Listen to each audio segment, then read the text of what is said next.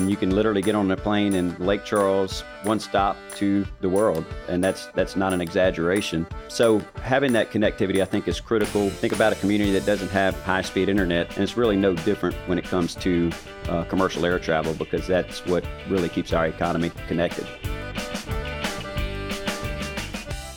Thanks for joining us on Louisiana's Playground Podcast, your roadmap to all things Lake Charles, Louisiana. I'm Brady Renard. And I'm Anna Strider. We're excited to bring you episode number 16 as we talk about the authentic stories and experiences that Southwest Louisiana has to offer. And look, we've got a great show for you. Episode 16, Sweet 16. That's what we're calling this one, episode Sweet 16. We could have we our own MTV show about it or our own podcast.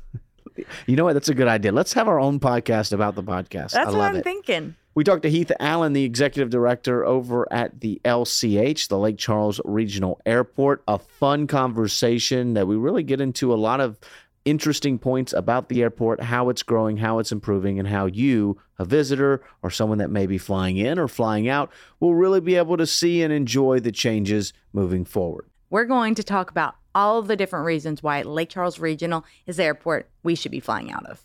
But before we talk about that very interesting conversation, you should know the drill by now. And if you don't, you will soon. It's time for On the Eats.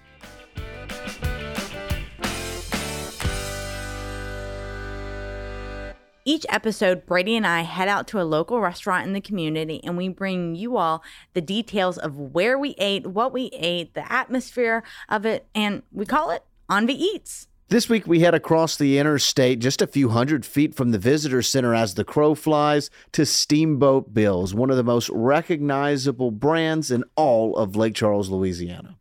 And that's because they literally are right off the interstate. Whether you're heading eastbound or westbound on I 10 right there, this is a staple. The parking lot is always packed, it seems like. They have a great lunch and dinner crowd. And it's just truly one of those places that you know about it, whether you've been here or not. Kathy Vidrine and her family moved down about 40 something years ago into the Lake Charles area and they fell in love with what we had to offer. And so they opened Steamboat Bills in 1984, and now they've already spread to two different Lake Charles locations and four total, making it a mini franchise. Kathy and her family have really become known for their seafood items on the menu, as well as just the, that punch of flavor that is in every single bite of their classic dishes. And that comes from their seasoning that you can actually buy there, which is their Steamboat Bills seasoning, and it's on every single table and right at the front when you walk in. And there are just so many great options on the menu. I know one of my personal favorites is the Atchafalaya dinner, which is fried fish, just perfectly battered, and then over top is the etouffee. And I typically do the crawfish etouffee, but there is a shrimp option too, and it comes with just a fluffy roll on the side. And I can tell you, when that is what I am craving, I have to have it immediately. For sure. And in fact, one of my favorite things to get because I do like a little bit of everything. I mean, as someone that grew up in Cajun country, it's just in my blood to kind of want a little bit of everything. And they have a sampler platter where you get to choose three of their Cajun dishes and it all comes in one plate. I always typically go with one of the gumbos. Their seafood gumbo and chicken sausage. Both are very good. Sometimes I get two gumbos. Yes, I know. Uh, they're red beans and rice. It's one of my favorites in town. Absolutely. If you've never had red beans and rice or you are a frequent orderer of red beans and rice, you will not be disappointed either way. And then whatever their special is, whether it's their penne pasta, sometimes it's catfish courtbouillon, sometimes it's even a chicken, okra, and sausage sauce piquant, which are both tomato dishes, the courtbouillon and the sauce piquant, but both very, very good. That's really, to me, the thing that I would suggest ordering if you go because you get a little bit of everything from their menu and it's all very excellent. Of course, you can order up any of these options, but they have so many more on their menu, including fried gator. They've incorporated fried fish tacos. Their pistolets, they are absolutely known for. They are stuffed to the brim with etouffee. They even have their swamp fries, which, oh my gracious, is your typical fry and stuff like a trash fry or something. It has etouffee again smothered all over it. They have stuffed baked potatoes and then specialty meals. And in season, they have soft shell crab and other dishes. But Anna, we're burying the lead. We are. We really are because this particular trip, we went for one reason and one reason only crawfish. Crawfish. Crawfish. It, it's time. It's the season, and we had to do it. crawfish season in Louisiana is the fifth season, if we're being honest, right? Like it's as much of a season as fall and winter and summer. And obviously, we wanted to take advantage of that and really pass along one place that we think does it really, really well. And Steamboat Bills absolutely does it. And something they also do a little bit different than most places is many establishments around Lake Charles will not start serving crawfish typically on an average day until about 4 p.m. That's really the usual. Steamboat Bills, and I know Seafood Palace is another spot that does this, they will serve it during lunch hours. So if you're having lunch around a normal lunchtime, you're actually able to eat boiled crawfish as we were during our trip recently. They have the audience for, and they just do it right. The crawfish there are seasoned incredibly well. And if you have not had crawfish, there's many tips and tricks that need to be understood. And I'm a number of years in the making and learn something new, I swear, every time I eat crawfish with somebody new that's born and raised in Louisiana. The crawfish, you had said that they were seasoned well. And typically a lot of places you go they kind of watch out on the spice level because you never know who's going to eat it and you would rather kind of err on the side of caution. There they want you to just appreciate them as they are. And there is a bit of a kick for those that really struggle with heat. So i guess be mindful but also don't let that deter you from really trying their crawfish because there is some kick to it and i think it's all the better because of the spice level of them. And if you're a first time crawfish order, there's many things to know, and the staff at Steamboat Bills will, of course, help walk you through all of it. But you do buy crawfish by the pound. And when you buy it by the pound, three pounds is like a smaller order, and five pounds and up is really a healthy size order. And that large tray that you kind of see pictured in most of the examples that you might see online. The orders also come typically with potatoes and corn. You can add on sausage and dip, which is something that we did today. We each got the sausage added into our crawfish, and I'm a huge dipper, so definitely get the dip. the best part is that the vegetables and the sausage really retain all that flavor from the crawfish and all the seasoning and it you can eat it in a new way that you've probably never had it before When you're eating crawfish, it's so much more of an immersive experience. You can guarantee that you're going to probably sit there much longer than you might if you were just eating a sandwich, but that opens up for great conversation with everyone that you're around, even in a restaurant sitting. So if you're just stopping in or you're making your itinerary to visit for the weekend, make sure you give yourself plenty of time to enjoy the meal. And I think that's something that's really special about crawfish. And as you can see from our juxtaposition questions that we do with each of our guests, when they choose crawfish, the camaraderie that's built over a platter of crawfish is really what kind of sells crawfish as a whole. Yes, they're delicious. Yes, they're fun to eat, but it's the process, I think, of eating them that is really the special part about the crawfish. And at Steamboat Bills, they do that really well. So it's just a great place all around. Their service is top notch. They are quick and the food is always consistent and delicious. So next time you're in town, stop in to Steamboat Bills on the lake right there off I 10. Or if you're in the downtown area or on the other side of town, closer to the 210 loop, you can head to their Broad Street location, order up all of the delicious meals from this family owned and operated business. From a great meal to a great guest, we welcome on Heath Allen, the executive director of the Lake Charles Regional Airport. He's been in that role since 2008, previously serving as president of the Louisiana Airport Managers and Associates, and is also now actively involved with its executive board of directors. Allen is a lifer here in Southwest Louisiana that has made his mark in the airport business with additional affiliations with the American Association of Airport Executives, Airports Council International, and the Small Airports and Air Service Committees. And now his greatest accomplishment appearing here on Louisiana's Playground podcast. Welcome to the show, Heath. Thank you. Glad to be here. I appreciate the invite. Absolutely. We're excited to talk with you today because we know that Southwest Louisiana has so much to offer. We have our big city amenities, small town charm, but what's really great about it is that you can get here by air, and that's what we get to talk about today. But before we dive into our conversation, we have a few questions to ask you to get to know you a little bit better. Are you ready? I'm ready. Alrighty. Crawfish or gumbo? Crawfish. Crawfish. Is it because it's the season? It is, and I, I, always feel like with a crawfish boil, you know that that is like Louisiana. You know, that's a that's a get together with family, friends, and it's always a good time. I mean, I don't think I've ever been to a crawfish boil, right, and had a bad time. And certainly, you're going to eat good at, at, at the very least. Yeah, compared to a sea someone says money can't buy happiness. Well, it can buy a sea And have you ever seen anyone frowning on a sea Have you ever seen anybody frowning at a crawfish boil? Right. Yeah. Exactly. So they're, they're comparable. I agree. Yeah. And it's funny that you everyone who's really said crawfish lately has been referring to a boil. Yes, it's the crawfish aspect, but it's the whole gathering component that brings people together around the crawfish. Absolutely. All right, the next one poolside or beachside? How about a pool by a beach? Well, wow, that's that's next level. Okay. No, uh, we're, that's we're the that's the life here. of an executive director. Exactly, we're aiming for that. yeah, no, uh, that's almost like trying to you know ask me to pick my favorite kid. Um, but but I would probably go with beach. I really like the water. I like the water in general, but uh, it's hard to beat a beach. All right, our final one: concert or comedy show.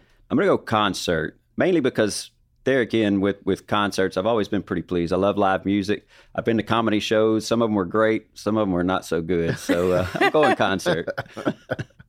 And luckily here in southwest louisiana a ton of great concerts and musical acts. Like it always is really impressive the list of artists that kind of come through uh, whether it be kind of blast from the past, like I know Chris Cagle is coming up pretty soon. Remember he had that song "The Chicks Dig It." Remember that? That one was oh, popular. How could I forget it? that was popular in eighth grade for me. I remember that one. And then we have people like Lainey Wilson coming in, who now is you know Miss Country Music. Yeah. So and everything in between. So what a great place to love music and be in, huh? Absolutely. So, from our questions that kind of get to know you better to the topic, of course, at hand, which is all the offerings that the LCH, the Lake Charles Regional Airport, gives the community and the multiple ways that, you know, both are in that symbiotic relationship where both kind of benefit each other. Ultimately, what are all the offerings that LCH really gives to its guests? So, our primary purpose in life, I guess, is the movement of people. Um, and we do that in several ways. Obviously, the greatest contribution to Southwest Louisiana is through our commercial air service, obviously, being that connection to the national and worldwide air transportation system. Uh, but we also do it in other ways with the private aviation and then, of course, with the helicopters. So we're a major base for Bristow Helicopters, which is the largest operator of commercial helicopters in the world. And they primarily service the offshore oil and gas industry, obviously, a big component of our, our economy. But yeah, it really comes down to the movement of people uh, when you when you strip it all down.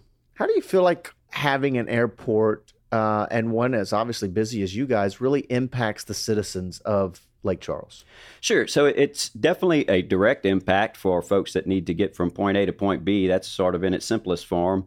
But it's also indirect impacts in that uh, you might not ever step foot on an airplane, but it's still an impact because there might the company you work for might be here because we have air service, or maybe they wouldn't be here if we didn't have air service. So I definitely think it's both direct and indirect impacts. We refer to the airline system as the original World Wide Web. So it's about connectivity.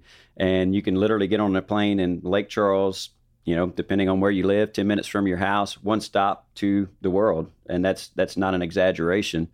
So having that connectivity, I think, is critical. It puts us in a different level. If you think about, you know, back to that World Wide Web, if you will, comparison, think about a community that doesn't have high speed internet. They're sort of at a disadvantage to communities that have high speed internet. And it's really no different when it comes to uh, commercial air travel because that's what really keeps our economy connected.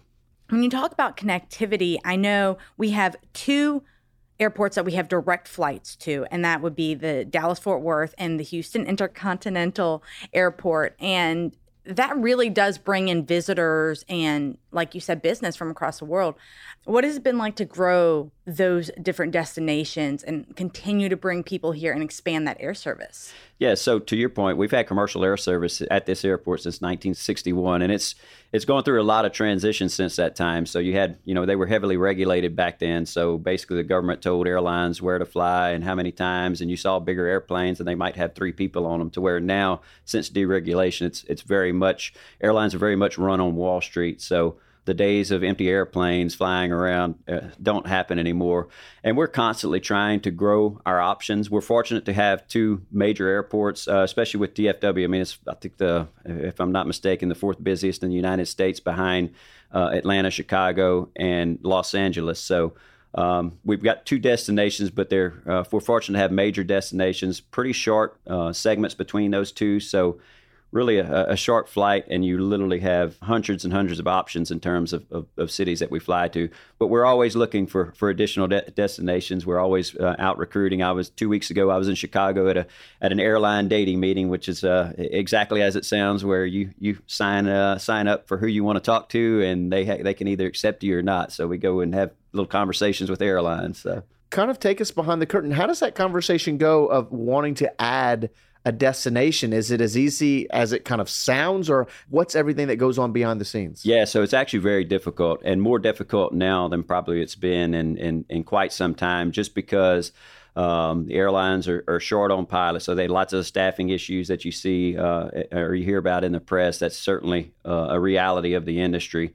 And what that does is really constrain their opportunities for new markets and that sort of thing. So it actually is very difficult uh, and that process is uh, it, it's, it's strictly up to the airline, um, and it's a matter of us going, and you have to have that that you have to have that story, not just the story, but uh, you have to have the facts behind the story of why they're going to make money, because that's the bottom line. Like I said, they're they're publicly traded companies. They don't fly around these airplanes as a as a public service. Um, certainly, it is a public service in terms of the importance to the economy, to the communities that they serve. But in terms of the company, it's not a public service. It's uh, it's all about getting that stock price up and return to shareholders, and that's that's the bottom line. So you have to show them that they're going to make money on a, on a specific flight in a specific market, uh, and that's really when you strip it down. That's what it boils down to. Are, are there any possible destinations that you, as the executive director, is really interested in to help maybe expand the offering? Yeah, so we have sort of our our, our hit list. You know, our top not top ten, but we definitely have a, a, a list of priorities uh, for sure. So number one is, uh, and especially there again right now is all about retention. So retain what we have, grow what we have with the existing airlines. So that might be more frequency, so more times per day that they fly in and out of the airport, larger aircraft, which we're starting to see. So those are things that we try to do with our incumbent airlines, uh, United and American. Our number one goal right now is, uh, and it should be no surprise to anyone, is an East Coast hub. And really, you only have two options there: would be Charlotte or Atlanta. Unfortunately, Delta's not been real interested. Um, they don't accept our our uh, invite to to hold hands and talk, unfortunately. uh, but I do think, uh, you know, I don't think it's a, in the near term it's a possibility, but I do think Charlotte is probably our highest probability of a new hub, uh, and it's a great hub to fly to. It's not as big as Atlanta, but that has its advantages that it's not as big as Atlanta. Um, you know, they say that uh, if you're going to hell, you have to pass through Atlanta first. So.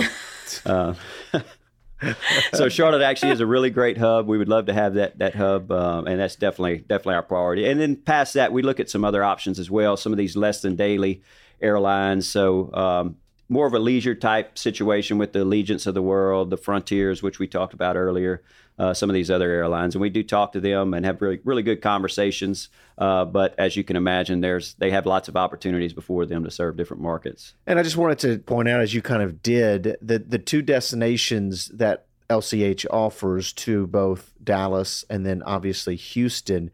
If you look on y'all's website, you have the spray chart then from where those have direct flights to, and that's basically a who's who of where you would be flying anyway. Absolutely.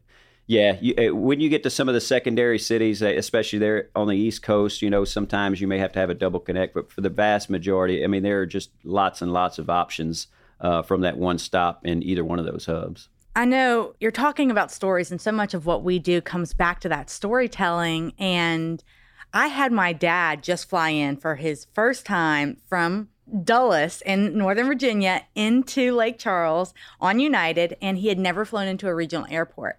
And part of that story that he came back and was excited about was just how convenient, how easy it was to move through the airport, and how friendly everyone was when he arrived. It was just a whole new experience for him to come in to LCH. And I know that's got to be something you all talk about when you're on these dating conversations. Yeah, I mean that's what we're selling is convenience. Um, you know, we don't have we don't have direct flights to hundreds of destinations. We're not always the cheapest, uh, but we absolutely we can beat Houston every time on convenience. Um, you know, more than likely you're not going to have much traffic getting to the airport.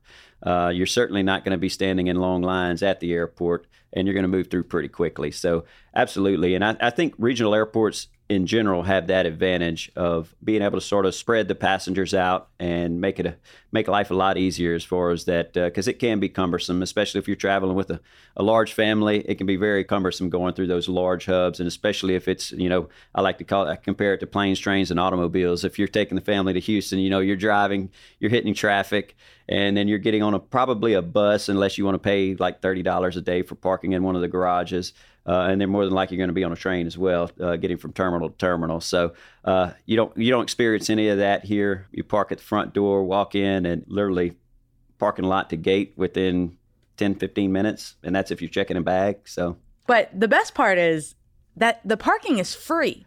And the convenience, I mean, when you pull in, you are right there at the doors, and the lot is, it's not like a crazy parking garage that you have to figure out. It's very easy and free, and you walk right in. Uh, we're one of only two that I know of on the Gulf Coast, two airports that have free parking. So definitely atyp- very atypical in the industry. For most airports, parking revenue is a major, major revenue source. We look at it a little bit differently at Lake Charles. Uh, certainly, we have to keep the lights on, and that we have bills to pay like uh, any other organization or any other household. But uh, we view the parking, the free parking, as a major draw for the airport. Certainly, you know, for marketing, even if you know, does it make a huge difference for a lot of for some people? I think it does. For a lot of people, especially business travelers, it's probably not as big of a difference. But I think just from the marketing value that we get out of, as we're struggling to and and, and always trying to get more and more passengers to fly out of Lake Charles, I think the marketing and and the, the storyline we always talk about. The number one thing people talk about is our free parking. So when you look at it from that that aspect and the positive publicity that we get out of it, we think it's it's it, at this point we think it's more valuable to have that than to try to get the revenue off the and, parking. And you're talking about so many upgrades that you're bringing to the airport, refreshing it, and a lot of that's been possible with a federal grant that you all just got in March from the CARES Act and coming out of Hurricane Laura and COVID and all of that. And y'all are putting that to great use. We are. You know, we talk about the challenges that we've had, and, and that's not news to anybody who lives in Southwest Louisiana. So we started out with the pandemic, obviously. I mean, literally brought this industry, the airport and commercial air service industry, to its knees. We on our worst day for the pandemic, we had five passengers go through the airport. So, um, you know, it went from initial days of the pandemic, it was really quiet and it was interesting. I was sitting in my office and I was like, man, this is kind of nice. No meetings and uh, you know, it's it's quiet. No, no, not not a lot of calls and everything. And then you have that day where it's five people and it's like, oh my gosh, we might not have an airport if this keeps up. So the alarms alarms start going off. But I say all that to say, you know, that combined with the hurricanes, lots of challenges, extremely challenging couple of uh, two or three years, and we probably got another another at least year, I would say, from the airport standpoint, before we're fully recovered in terms of having all of our facilities reconstructed. But with all those challenges comes opportunities. And um, to your point, the, the silver lining is lots of grant funding. We're fortunate in this nation that we have a, a government that steps in on, during challenging times. And in, in this case, whether it was the pandemic or the hurricane, opened up tremendous opportunities for us to go out and seek grant money. They didn't just give it to us; we had to go out. We had to go out and get it and make sure that we were well positioned to be to uh, to receive it. Um, but yeah, so we're, we're taking that those funds and really reinvesting into the airport, and I think we're going to end up with uh, as you know we're we're we're a small market. We recognize that, but we've never let that be an excuse for not you know trying to put our best foot forward. I have a friend of mine. He, he runs a, a smaller airport up in Wisconsin, and uh, he I loved what, what he talked about one time. He's like, you know, we're we're a small airport. You know, we're we're a Chihuahua, but when we look in the mirror, you know, we see a Great Dane staring back. So that's kind of how I want I want to position our airport. You know, I don't want us being a small airport to be ever be an excuse of why we don't have the best facilities that you can possibly have, the most well-run organization that we can possibly have. In terms of total it's just shy of thirty million dollars since 2020 that you guys have been able to uh, to kind of receive. What upgrades have you guys been able to make with all that? Yeah, so some of that grant funding actually helped us fund our operations during the worst of the pandemic. Because when you think about um, the pandemic, obviously, with no passengers coming through the airport, you lose that revenue. We lost our gift shop, we lost our restaurant. Uh, Hertz rental car actually pulled out of the airport for a period of time. American Airlines actually paused service uh, for a period of time. So that's a lot of revenue that you lose. And as I mentioned before, we have to keep the lights on. We still have bills to pay and everything. So some of that funding helped pay for our operations, but then we took about half of it, and we've done things like uh, expanded parking. So we're doing a, a uh, an, actually an employee parking lot, but in effect is an expansion of the public parking because now we're taking those employees that were parking in the public parking and moving them into into their own lot. So uh, we're expanding parking by that way.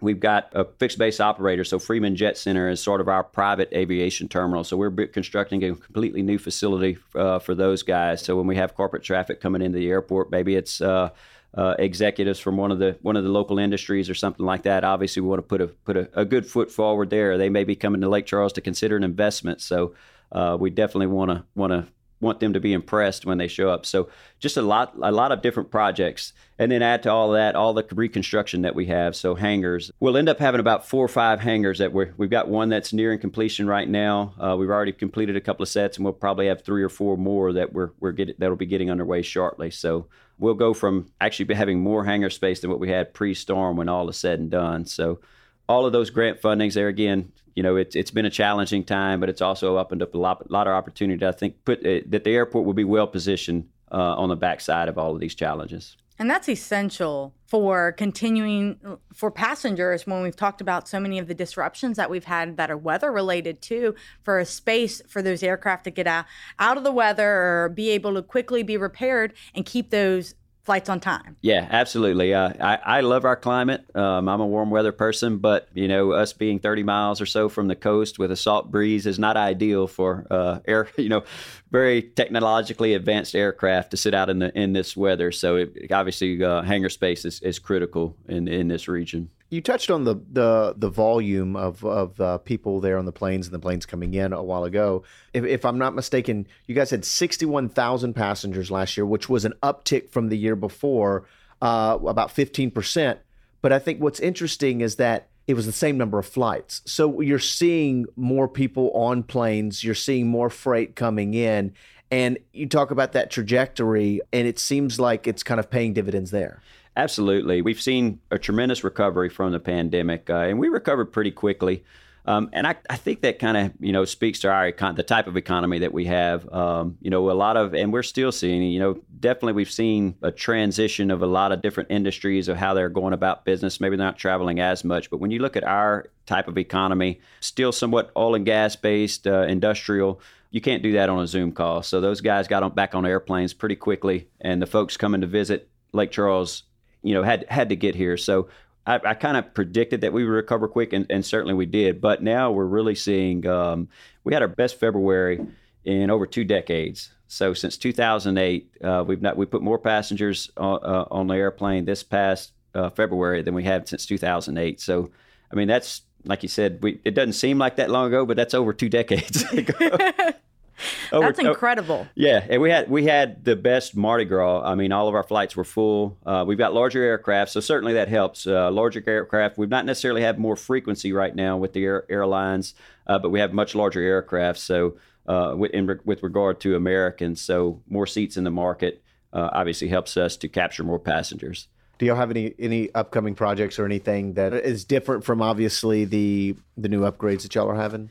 We've got literally 22 active projects right now, and these are all capital expenditure type projects. So, uh, and then we've got a couple of more that we're working on getting funding for that I think will be really, real exciting. Uh, one especially moving forward. But yeah, so we, we do have a, a, lot of the work that we do out at the airport is um, sort of behind the scenes. The average passenger would never see it because it's a lot of concrete, right? Lots and lots of flat works, and it just you know concrete is just not real exciting uh, whether we're overlaying a taxiway, you know, nobody really cares that it's new asphalt that that they're taxiing on or taking off on, right? But it has to be done. So that encompasses a lot of what we do out at at, at any airport is uh, flat work. But we do have some some what I would call public facing projects that I think are going to be real exciting. One is, and we talk about the terminal and, and doing things to modernize it, we're putting canopies out front. Um, so this will be a really big uh, convenience factor for you know on days like it's not raining right now, but uh, it will be later. And uh, you know right now you pretty much have to unload your bags in the rain. So uh, we've got these canopies that'll be put out so on arrivals and departures, which will span all lanes of traffic. So that'll be really nice. We're looking forward to that. We've got a new airport entrance road that's coming in. Um, so it'll be this new, really nice entrance into the airport, uh, which also will serve a 156 acre economic development site that we've got. Uh, which we hope to uh, market for non aeronautical type developments and whether it's businesses, hotels, whatever the case may be. Different things not only contribute to the economy, but help the airport uh, we haven't really talked much about you know how the airport operates, but we're very very lean lean lean operation. So 75% of our revenue that it takes to operate the airport comes from our operations. So that's landing fees that we charge airlines, it's rentals, it's uh, we've got over 30 tenants out there, and they all pay, uh, vast majority play a ground lease to the airport, and that's really what what helps us pay the bills and and keep the airport operating. So it's important for us to continue to develop that land. We've got nearly 2,000 acres, which is a pretty big, uh, makes us one of the larger. Uh, you know, in terms of land mass, one of the larger airports in Louisiana. So we're trying to leverage that land to continue to grow the airport. As we grow the airport, it opens up more opportunities for different things and certainly takes the burden off the, the local taxpayer, uh, which our burden is minimal as it is. But um, you know, it allows us to do a lot of these projects, and and we've got a, we've got a lot lot of lot of good plans of uh, of different things that we want to we want to do that I think you know some the some the passenger will will definitely see, some not so much, but equally as important. And when you're talking about this land space, you're so close to Burton Coliseum and McNeese State University that the, this is just an addition to be able to have that there to build in the community and continue to close the gap from where the airport is into those facilities that are really right there down the road and host events and things that bring people together all year long. Absolutely, we want to we want to try to capitalize on those synergies, and Burton Coliseum is a is a great example of that. As, especially as we start talking about things that we want to do. The airport won't necessarily develop a hotel, but we, we're hoping to get someone interested that will. And certainly Burton Coliseum and events, as they continue to have more and more events, will certainly play into that. And speaking of events, we've got some exciting ones coming up this spring. And one of those is the Chennault International Air Show. And that's not held at the Lake Charles Regional Airport, that's actually held at Chennault International. But Lake Charles Regional is a sponsor of that and that's going to be May 19th through the 21st. Yeah, we're really excited. I mean, I, am an aviation guy. I have been all my life, so uh, nothing gets me more excited than an air show. But yeah, Chennault is a tremendous partner, and, and, we certainly want to support everything that Chennault's doing. We definitely see as Chennault, Chennault's success, whether it be the air show or anything else that they do in terms of their impact on the economy, is certainly an impact on the airport because obviously economic activity generates people getting on airplanes, which is important to regional. So um, it's sort of that uh, rising tide lifts all boats. I mean, that's probably not a not a good a good uh, term to use since we're talking airports. Clear but, skies. Yeah, yes. I'll, have to, I'll have to work on that one. But no, uh, joking aside, uh, yeah. So I mean, obviously we want we want to support that. I mean, it's an aviation event. Of course, we want to support that. But it's extremely important for us to. Um, and when we talk about staffing issues, and I mentioned that with the airlines. Uh, extreme shortage right now in terms of pilots. So it's important for us, sort of that grassroots efforts, to get out there and support an event like like the Chennault International Airport Show because I can tell you, I, I, I, can remember to this day going to an air show as a kid with my grandfather, and that was I don't know that that was the thing that just made me determine, you know, I'm, I'm getting into airports, uh, but certainly it did it didn't hurt when you see the aircraft. I mean, I mean, aircraft are just really cool, you know, especially ones that go fast and make a lot of noise. So I, I definitely see the value in having uh, the Chennault Air Show and us being a part of that, and hopefully inspiring, you know the next the next uh, round of pilots to come up and, and get interested in aviation.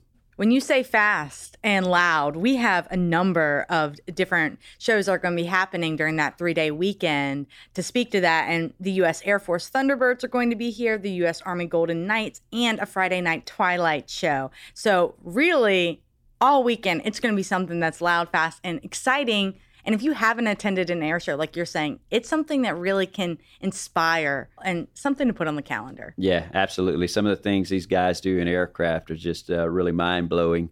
And, and you mentioned the Twilight Show. I, the first time I'd ever seen one was one of the previous uh, shows at, at Chennault, and that in and of itself is, uh, I mean, it's just something unique about that. You know, uh, them flying around at night and the lights and everything is really cool. It has been an absolute pleasure to talk to you today about Lake Charles Regional Airport and all of the many reasons why we need to book a flight to whatever destination anyone wants to go to or to come visit us here in Lake Charles to make sure you do it and hop on a connecting flight from Dallas or Houston and into Lake Charles. So thank you for joining us today. Thank you again. I appreciate it. It's been a been a fun conversation. So I love talking about airports and you guys make it easy. So thank you.